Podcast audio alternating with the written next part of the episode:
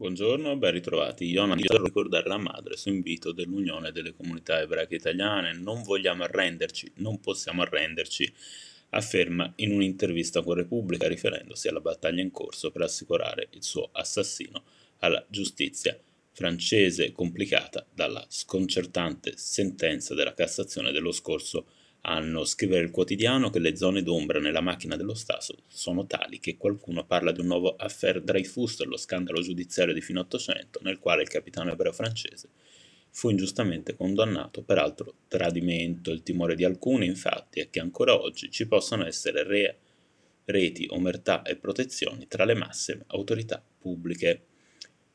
Repubblica intervista Faradiba, la vedova dell'ultimo Shah di Persia, che si dice convinta che il regime abbia i giorni contati e non sia lontano il momento di un Iran laico in cui i diritti umani siano rispettati, l'uguaglianza dei diritti delle donne e degli uomini garantita.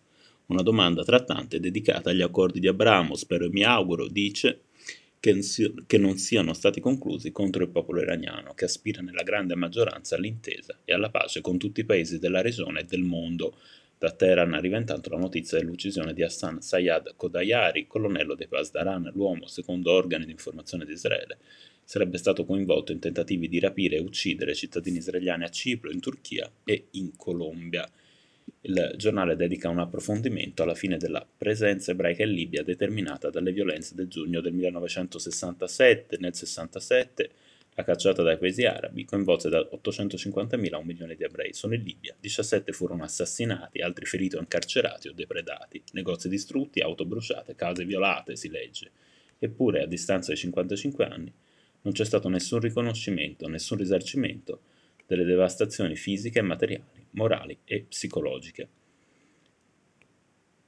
Il Fatto Quotidiano eh, plaude all'iniziativa di Liliana Segre di invitare al memoriale della Shoah Chiara Ferragni, nell'individuare nell'imprenditrice più popolare del web il miglior antidoto al rischio dell'oblio, si legge Liliana Segre celebra il valore della sinergia tra leve cronologicamente distanti al fine di preservare la storia.